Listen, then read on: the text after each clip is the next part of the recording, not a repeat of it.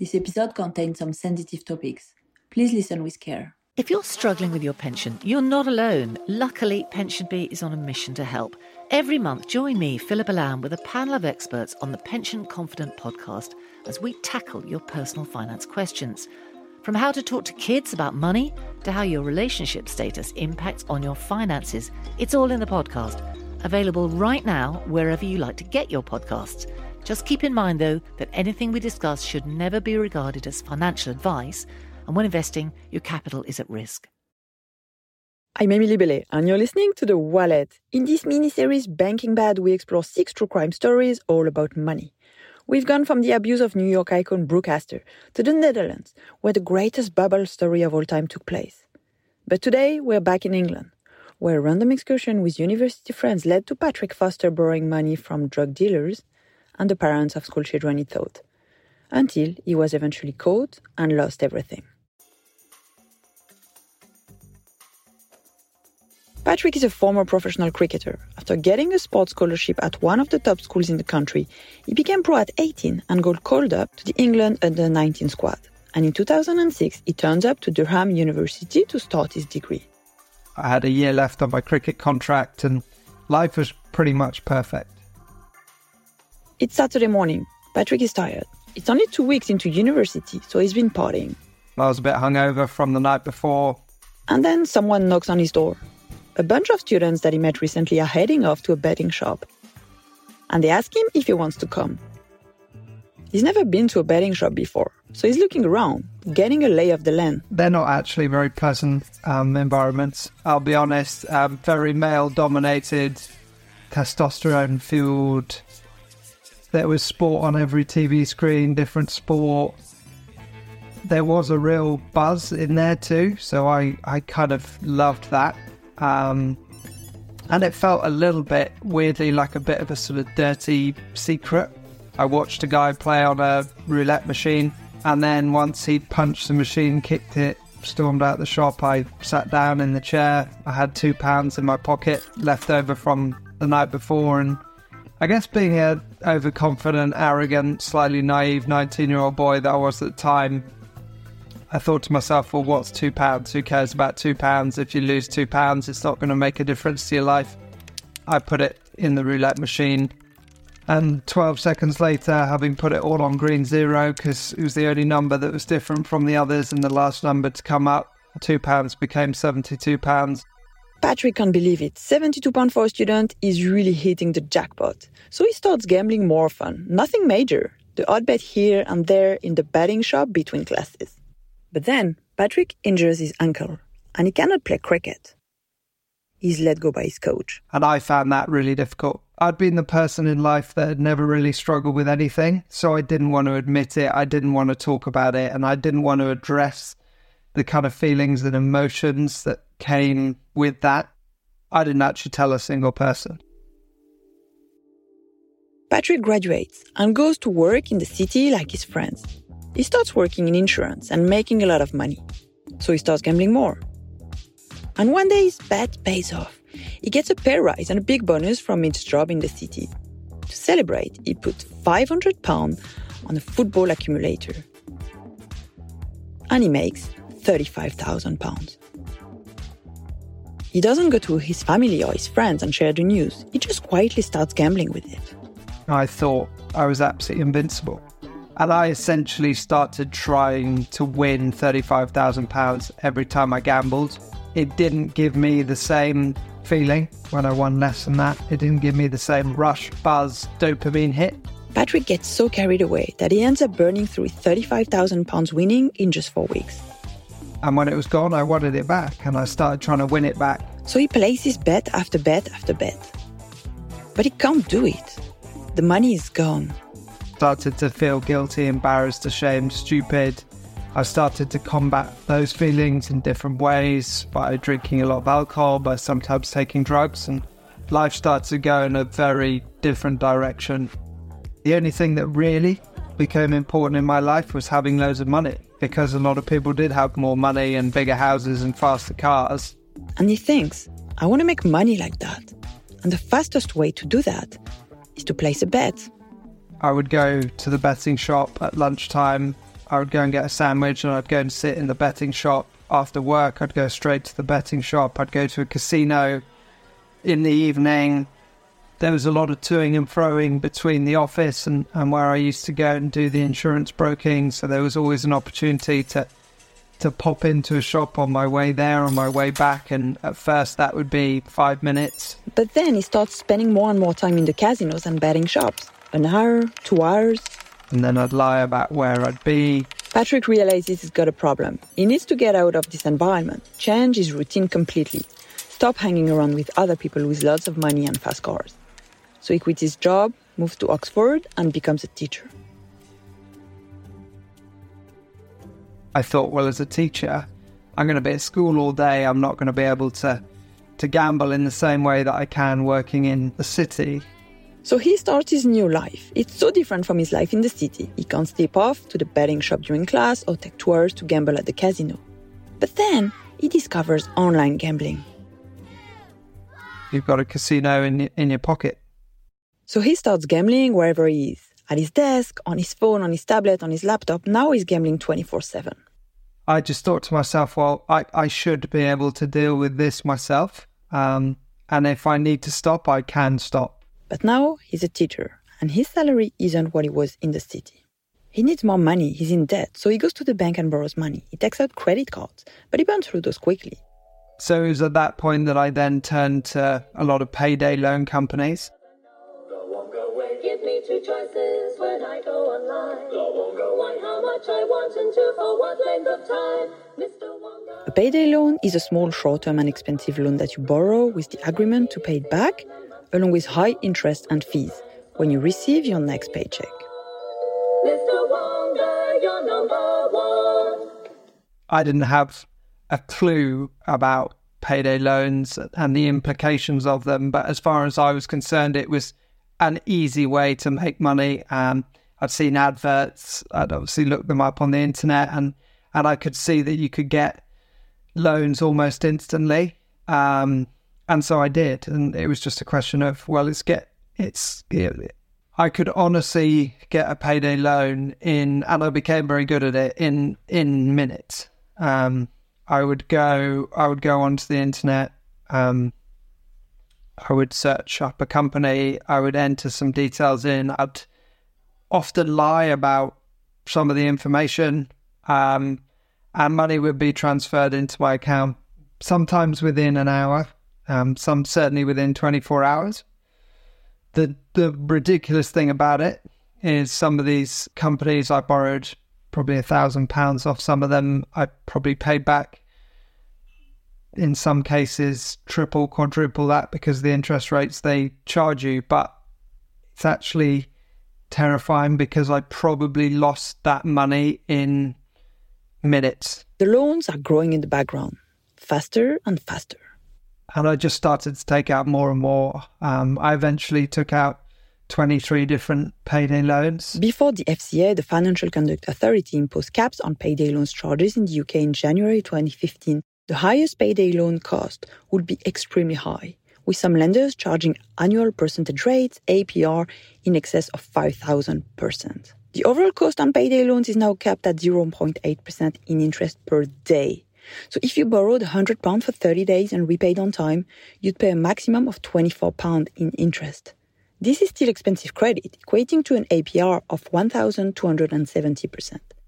I just couldn't deal with them or manage them. So what I would do is I would just ignore them. Um, I would make at first I would kind of make a token minimum payment every month, which in some cases didn't even cover the interest that they'd charge over that month. And then as time went on, I would just ignore any communication from them. Then it started to be very difficult to take those kind of loans out. And so I, I took out guarantor loans. Um, I lied to people about why I needed the money, or I forged signatures on contracts, um, things that obviously I look back on now and I can't believe I did, and, and obviously regret enormously. But that's what the addiction was doing to me. It then got to a point in about 2016 where I had about £200,000 worth of debt Um, and it was at that point that I had exhausted almost every option when it came to bank, payday loans, credit cards. Nobody would lend me any money. Patrick's gambling addiction has reached a point where he has 76 accounts with online bookmakers, 65 different names, and VIP status with seven online operators, often requiring annual spending of at least £30,000 to qualify. He had received close to £110,000 in free bets from bookmakers to encourage more betting. And so it was at that point that I then started to turn to individuals. But I didn't want to turn to people that I knew um, because they'd find out what was going on. So I turned, I started to compromise my position at work um, and abuse my position as a, at work because I started to approach parents of pupils that I taught for money. Um, I wasn't stupid, I was very aware that these people were wealthy. But there are only so many parents that he can ask for money so he starts looking elsewhere. I started to turn to drug dealers, um, gangsters, anybody that I could get any money off. He's taken out so many loans from organizations and people and drug dealers that he now has no idea how much money he even owes. It's now around half a million pounds. I was absolutely crippled with anxiety. How on earth am I going to pay off my debts, bills? How am I going to keep getting away from this? Am I going to bump into somebody that I owe money to? It was it was it was crippling, um, but nobody had a clue, and I was incredibly good at hiding it. I had depression. I hated myself. I hated the world. I hated everything I was doing. I just couldn't stop, and the fear of being found out and the implications of being found out were more scary um, than the feelings that I was having, although they were terrifying in themselves. And then he gets a call in Easter 2018. It is headmaster. They've been receiving complaints from parents and other teachers. Patrick is under investigation. So if I lost my job, which was obviously inevitable, the house would go as well. And he realizes he's going to lose everything. I knew some of the things that I'd done in the background um, fraud, forgery, theft. And I thought I was going to prison. And prison terrified me more than anything. But then he has an idea a way to avoid prison, to pay back the loans, to wipe the slate clean. And I think one of the ironies of a gambling addiction it's similar to other addictions in many ways, but where it differs is ultimately the only thing a, a gambling addict ever thinks is going to solve the problem is the thing that's caused it in the first place, and that's to gamble their way out of it. No alcoholic ever tries to drink themselves sober. But as a gambling addict, I thought all I need to do is win the money back. So in 2018, he sees the Cheltenham Festival as the perfect opportunity. I essentially had four days to try and turn ten thousand pounds, which I'd borrowed off somebody, um, into half a million pounds before the world found out my biggest secret. He gambles all day, every day. I can't explain how stressful it was. And I built up a bit of money. I lost it all very quickly, and then I panicked again. I put on a series of speculative bets, and I had one bit of luck that will never ever happen again. I don't think. The £10,000 that I had started with at the beginning of the week became about £58,000, which obviously is a life changing sum of money. But weirdly to me at that moment in my life, it was worth nothing because it had to be 10 times that amount. And it wasn't real, it was a number in the top right hand corner of a computer screen in multiple gambling accounts that needed to be 10 times that amount. So time was running out. And, and on the Friday, which was the day of the, the Cheltenham Gold Cup, which is one of the biggest horse races in the world, I did the most stupid thing you could possibly imagine. While sitting in a classroom filled with his students, Patrick decides to put it all on one bet. All 58,000 pounds. One bet, one horse, and one horse race. Everything is resting on this one horse. His freedom, his house, his job, his reputation, his relationships.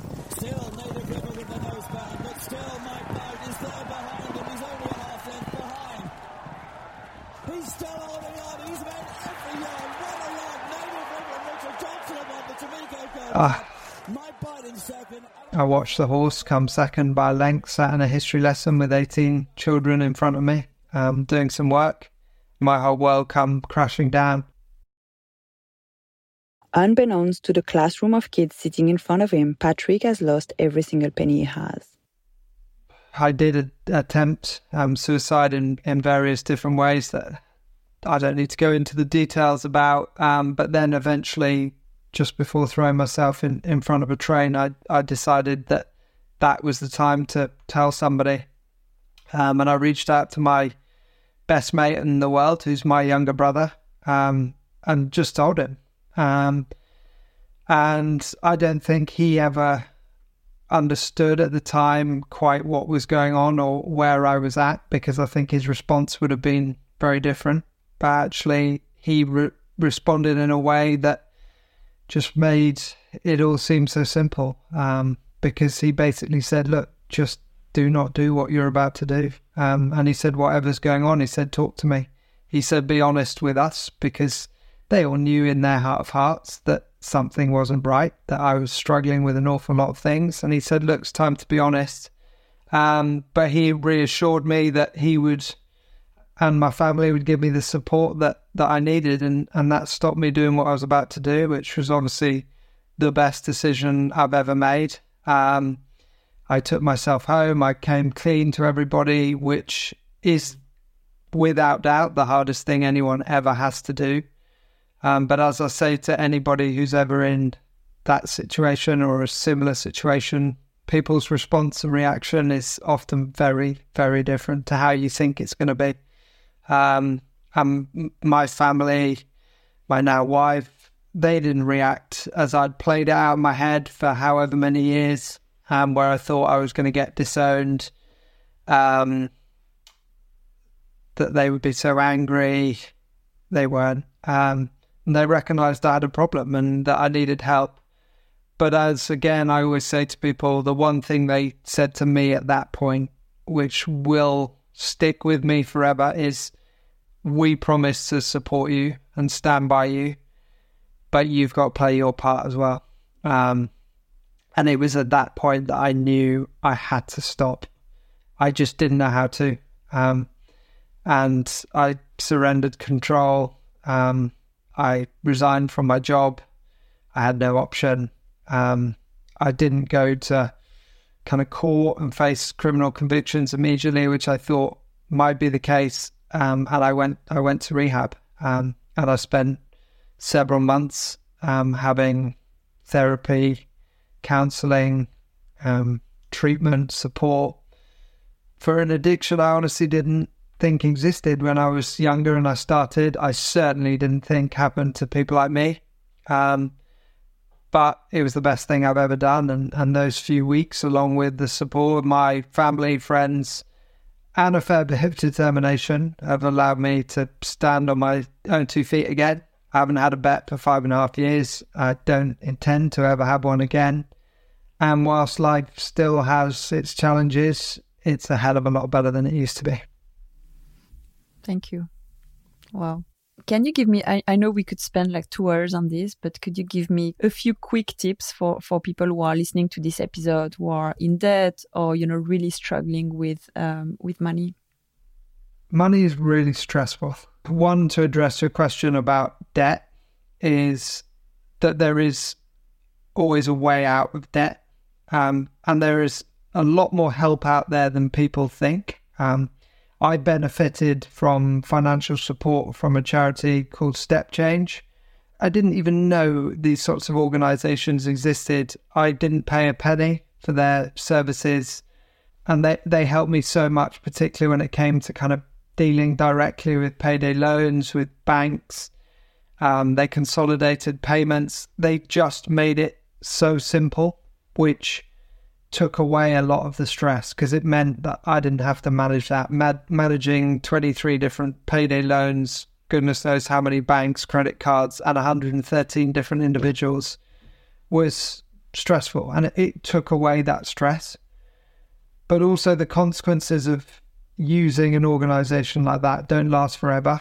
Um, and short term, they really help. But things like my credit rating, in the immediate aftermath, I, I, mean, I don't think you could have had a lower credit rating. But nearly six years on, through a lot of hard work, I've built that back up. I'm now in a position where I've actually been able to get a mortgage. Um, and so it just shows that six years seems like a long time, but actually, in the big scheme of things, it's not. And you have you have to kind of deal with the immediate kind of situation and think about that and address that and not think too long term. Um, the personal and private debt that I've got, as I say, will last for a long time, but every day that goes past, every month that goes past, I'm closer to being debt free and I'm on that journey. Um, but the one thing that a lot of people do, and, and obviously gambling really doesn't help, is they try and deal with debt um, by almost taking more money to deal with it. And, and that that's not the way to deal with it. It's address the situation and make compromises in other areas. But also, probably one of the strongest messages I've got for anybody is that gambling is not a financial solution to debt. Please, and I feel really strongly about this, please don't turn to payday loans. Um, if you are struggling financially, which, as I said, is is really stressful, um, actually seek professional support or advice in whatever form that comes with. But payday loans are never the solution. Um, there, there is always a better solution than that. Um, other than gambling, I don't think there's a worse way of dealing with any sort of financial difficulty than a payday loan company. Um, I just don't think they should exist personally. Remember that there are alternatives to payday loans. Emergency savings, so building an emergency fund, can be a vital safety net. Even small regular contribution can help cover unexpected expenses without resorting to high cost loans. Credit unions in the UK offer affordable loans to their members, often with lower interest rates and more favorable terms than payday lenders. Learning to budget effectively and seeking financial counseling can help you manage your money and avoid the need for short term loans. There are also various government schemes and programs designed to assist you facing financial hardship. These include benefits, grants, and support for specific needs. If you need support managing debt or if you're struggling with debt, you can seek professional help. Of course, if you find yourself overwhelmed by debt, consider seeking assistance from debt charities and financial advisors. Organizations like Step Change, Citizens Advice, and National Debtline can provide guidance and help negotiate with creditors. Consolidation. Debt consolidation loans or services can help you combine multiple debts into a single, more manageable payment, often at a lower interest rate. You can negotiate with creditors. Reach out to your creditors to discuss your situation. They may be willing to offer temporary relief or adjusted repayment plans. And finally, financial education. Invest in your financial education to make informed decisions and avoid falling into debt traps in the future.